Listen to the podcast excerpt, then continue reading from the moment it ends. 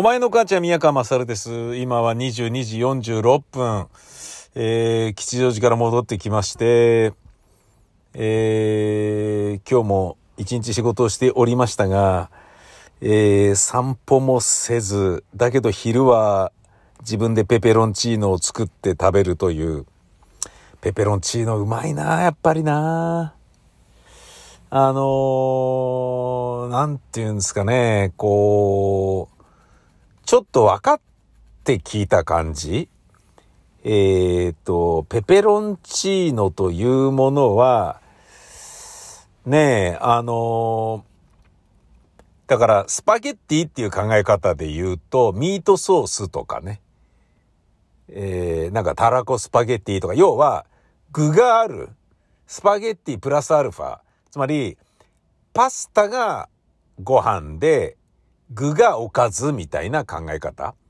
だから親子丼とかカツ丼みたいな、上に乗ってるものが何か。で言うと、ペペロンチーノっつうのはほぼほぼ何も乗ってないから、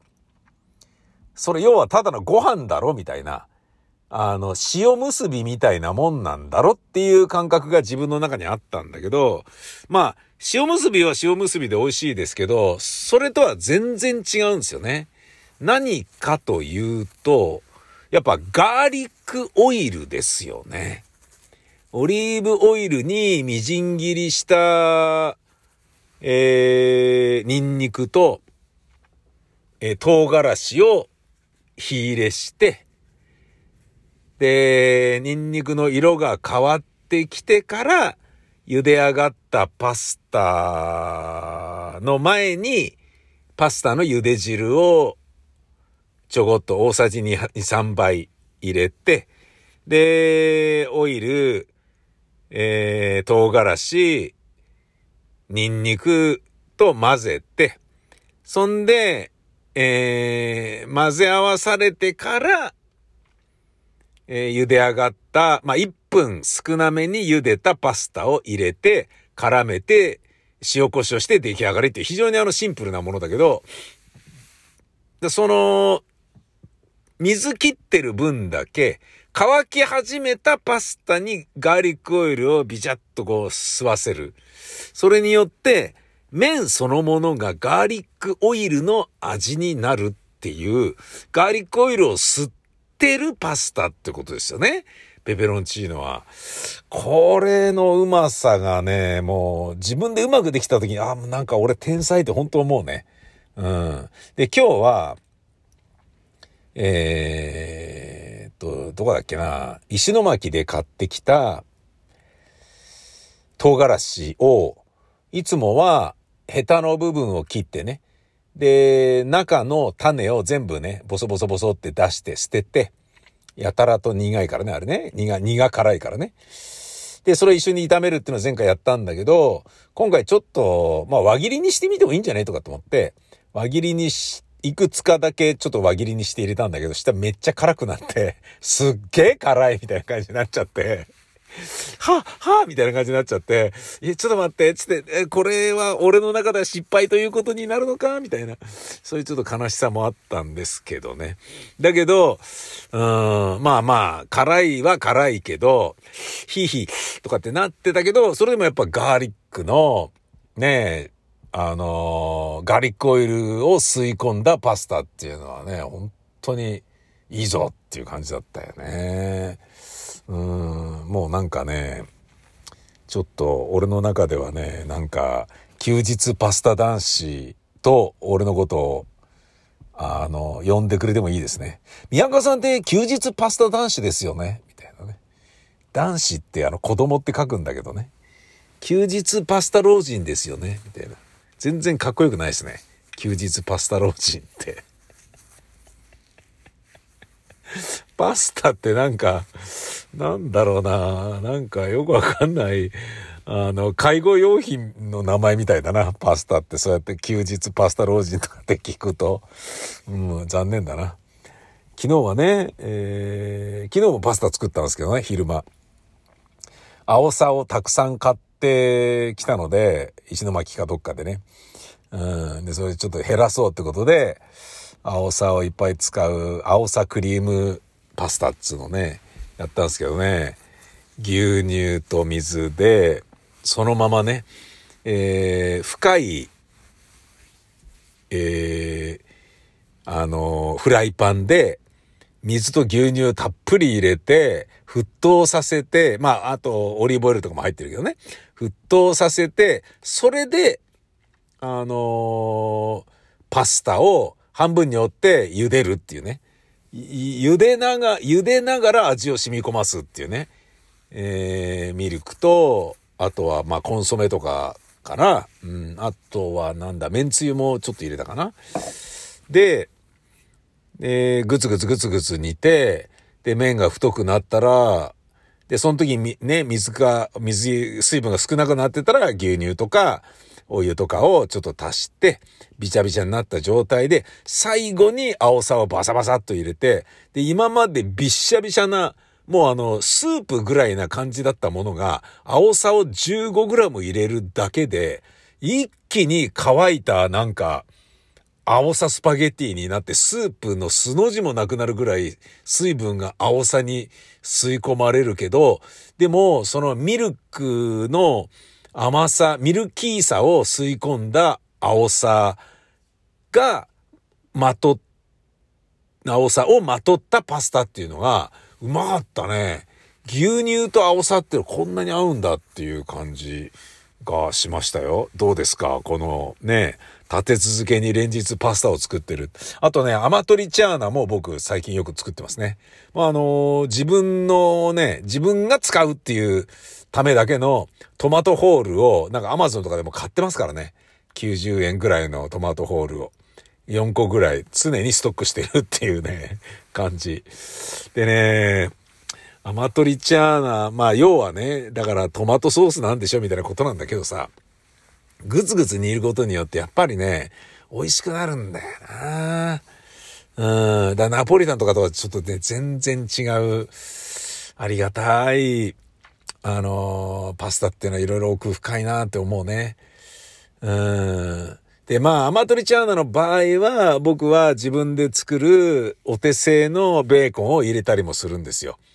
でもね、シンプルにトマトの味じゃんみたいな感じのね、トマトソースっていうのはね、全部トマトの味になるでしょ？だけどそこに自分のね、燻製効かしたベーコンが入れると、それがね、こういいんですよね。あの臭みとして、それが入ることによってね、時折ね、えー、ブロックベーコンがこう口の中に入ってくると、アマトリチャーナのただのえー、トマト味っていうんじゃなくなるところがね、俺は結構いいんじゃないっていう。ねえ、休日パスタ老人。休日パスタ老人。大体仕事が減ってるってことは、えー、休日エブリデイだから、ねえ、うん、もうそれに近いわけだから、いや、でもさ、もう、仕事どうしようかなと思ってんだよな。俺本当にこれ生きていけんのかな俺の計算ではね、80歳ぐらいまでは生きていけるんですよ。年金と小規模事業共済とで。うん。で、問題はその先なんだよね。80歳になった時に、ね、どうなってるんだろうなっていうね、あのー、生きてたとしたらちょっとやばいなっていう感じなんですよね。うん、生きてたとしたらっていうのは、ね、死ななかったとしたら、その後ね、本当に、あの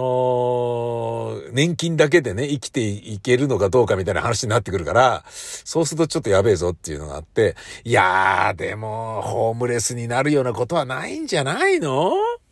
要はね、最悪今はね、ローンが払い終わったこの家を売って、ねえ、で、まあね、どっか地方とかに行ってね、物価の安い地方都市に行って、で、1万円とか2万円とかのね、狭いね、古いアパートとかを借りて、でね、その、わかんない。今の家を土地込みで、だから、どのぐらいなんだろうなまあ、どのぐらい二千何百万、三千万ぐらいにはなんねえかな。なったし、三千万あれば、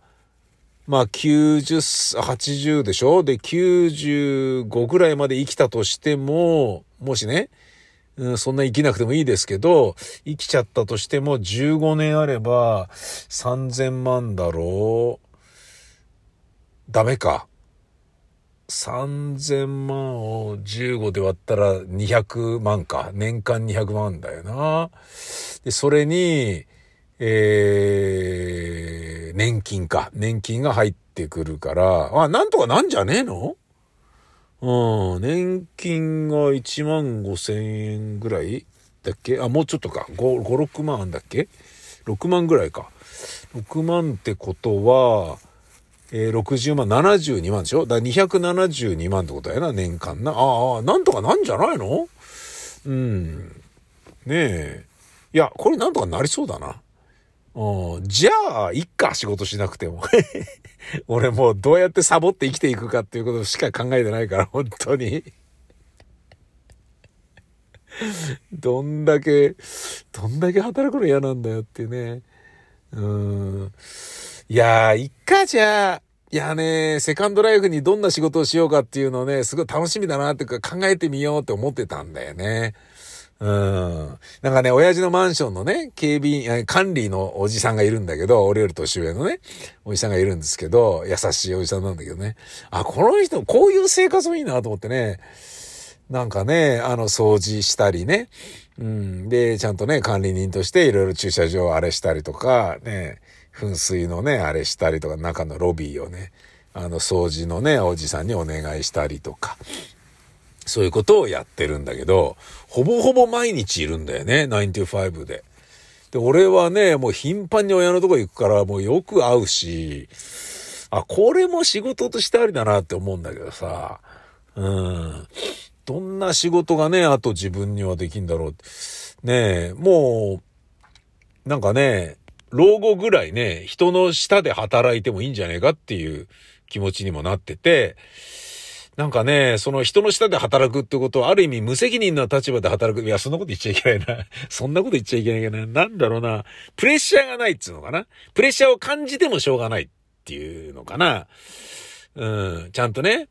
時間にそこに行って、労働力を提供して、時間で終わって帰ってくるっていうのを繰り返すだけでいいわけじゃん。まあ、だけでいいっていうか、それでね、先見の明がなければね、働いてるところが潰れたりとか、